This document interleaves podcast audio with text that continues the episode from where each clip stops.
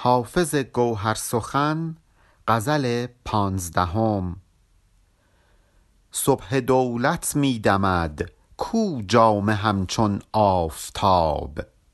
فرصتی زین به کجا باشد؟ بده جام شراب. خانه بی تشویش و ساقی یار و مطرب بذله گوی موسم عیش است و دور ساغر و عهد شباب. از پی تفریح طبع و زیور حسن و طرب خوش بود ترکیب زرین جام با لعل مذاب. از خیال لطف می مشاطه چالاک طبع در ضمیر برگ گل خوش می کند پنهان گلاب. شاهد و مطرب به دست افشان و مستان پای کوب. غمزه ساقی چشم می پرستان برده خواب. خلوت خواب است و جای امن و نزهتگاه انس. هر که این صحبت بیابد یابد او صد فتح باب. تا شد آن مه مشتری درهای حافظ را به جان. می رسد هر دم به گوش زهره گلبانگ رباب. غزل حاضر در نسخه علامه محمد قزوینی و دکتر قاسم غنی موجود نیست و از غزلیات منصوب به حافظ به شمار میره. سایت گنجور هم این غزل رو در جمع غزلیات منصوب به حافظ آورده نه غزلیاتی که مطمئن هستیم حافظ اونها رو سروده.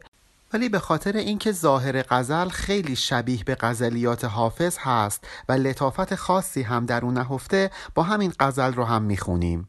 در هفت بیت این غزل جز بیت مقطع ایهام و کنایه و تعبیر خاصی مشاهده نمیشه.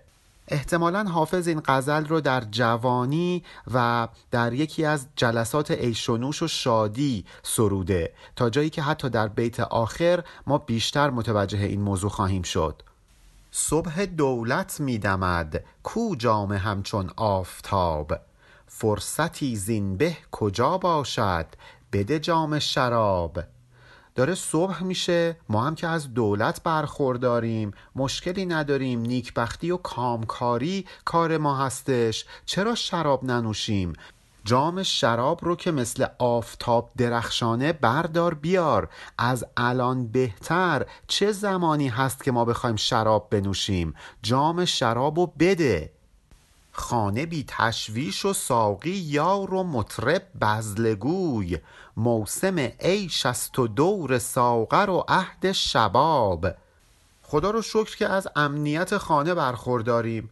ساقی هم که یار ما هست. مطرب خوشگفتار هم که اینجا حاضره. ما هم که نیروی جوانی و شباب رو داریم. پس الان وقت شادی کردن و پیمان گردانیه. الان وقت اینه که دور ساغر داشته باشیم. یعنی شراب رو دور مجلس بگردونیم و به جوانان بنوشانیم. از پی تفریح طبع و زیور حسن و طرب خوش بود ترکیب زرین جام با لعل مذاب. لعل یک جواهر سرخ رنگه لعل مذاب یعنی شراب. به خاطر اینکه لعل ارزشمنده و شراب هم ارزشمنده. در واقع شراب لعل مذابه. جواهر ذوب شده است که ما می نوشیم زیورالاتی که با طلا ساخته میشن و با لعل تزئین می‌کنند. مثل یک انگشتر پای طلا که نگینی از لعل روی اون چسبیده. و اینجا حافظ میگه جام ما زرین طلاییه. باید با لعل مذاب آراسته بشه. ترکیب جام طلا و لعل مذاب یک ترکیب زیباست. پس ما هم بیایم این ترکیب رو ایجاد کنیم طلا رو با لعل همنشین کنیم تا اینکه شادی خاطر حاصل کنیم تفریح طبع حاصل کنیم. یعنی ببینیمش و لذت ببریم و ازش به عنوان زیور حسن و طرب هم می‌تونیم استفاده بکنیم. به خاطر اینکه همین ترکیب هست که باعث آرایش بزم و مهمانی ما خواهد شد. مهمانی که درش باد گساری نباشه که لطفی نداره. با ترکیب جام زر و لعل مذابه که مهمانی و طرب کامل میشه. از خیال لطف می مشاطه چالاک طبع در زمیر برگ گل خوش می کند پنهان گلاب. در این بیت پنهان قید هستش نه صفت. به این معنی نیست که گلاب رو پنهان می‌کنه بلکه به این معنی هستش که پنهانی گلاب می‌سازه. خوش می‌کند پنهان گلاب یعنی پنهانی گلاب می‌سازه. کی پنهانی گلاب می‌سازه؟ مشاطه چالاک طبع یعنی آرایشگر زبردست.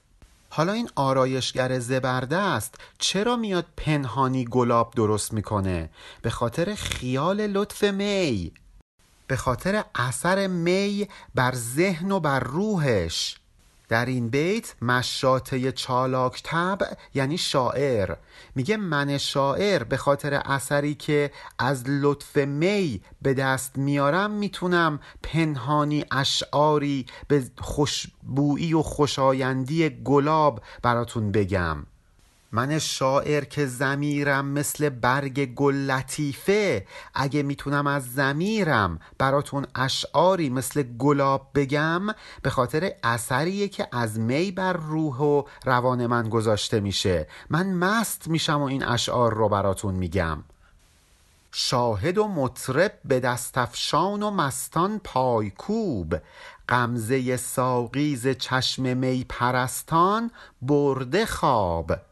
وقتی که نگاه می‌کنی در مجلس دارن شعر حافظ رو می‌خونن مطرب داره آهنگ می‌زنه دستفشانی می‌کنه مستان دارن اون وسط پایکوبی می‌کنند و ساقی هم با چشم اشاره می‌کنه که بیا برات شراب بریزم و اینطور قمزه می‌کنه.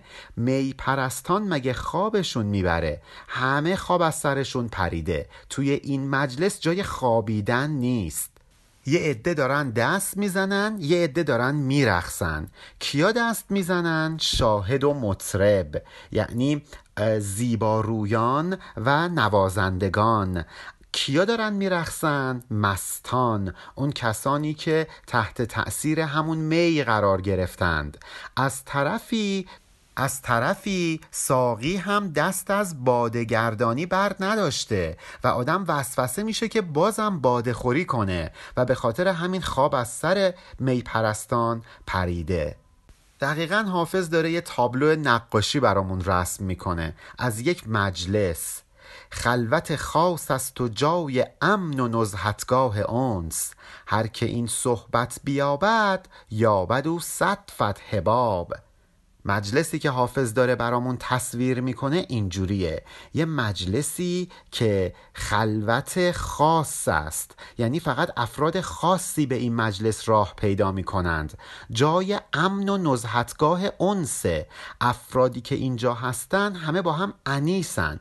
از طرفی اینجا بسیار جای امنیه. هیچ خطری آدم رو تهدید نمی‌کنه. جای شادی و نشاطه. هر کسی هم که توفیق داشته باشه تا در چنین مجلسی حاضر بشه صد تا در به روی او گشوده میشه. مسلما این مجالس جای هر کسی نبوده. کسانی که مقرب درگاه بودند می‌تونستن توی این مجلس حاضر بشن. و برگزاری این مجلس هم به دستور پادشاه بوده. پادشاهی که اگه او اجازه نمی‌داد این مجلس برگزار نمی‌شد. اون شاه هست که مشتری این مجالس هست که این مجالس برگزار میشه. تا شدان مه مشتری درهای حافظ را به جان می‌رسد هر دم به گوش زهره گلبانگ رباب. توی این مجالس اشعار حافظ خونده میشه و مطربان نوازندگی می‌کنند. چرا؟ به خاطر اینکه اون ماه مشتری اشعار حافظه. ماه کیه؟ احتمالا خود شاه شجاع. تا وقتی که شاه و در این بیت تا وقتی که ماه مشتری اشعار حافظ هست و همراه موسیقی این اشعار نواخته میشه صدای این طرب و این موسیقی به گوش زهره هم می‌رسه.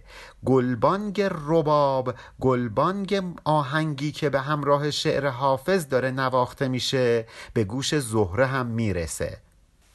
وزن این غزله زیبا هم هست فائلاتون فائلاتون فائلاتون فائلان علی عرفانیان.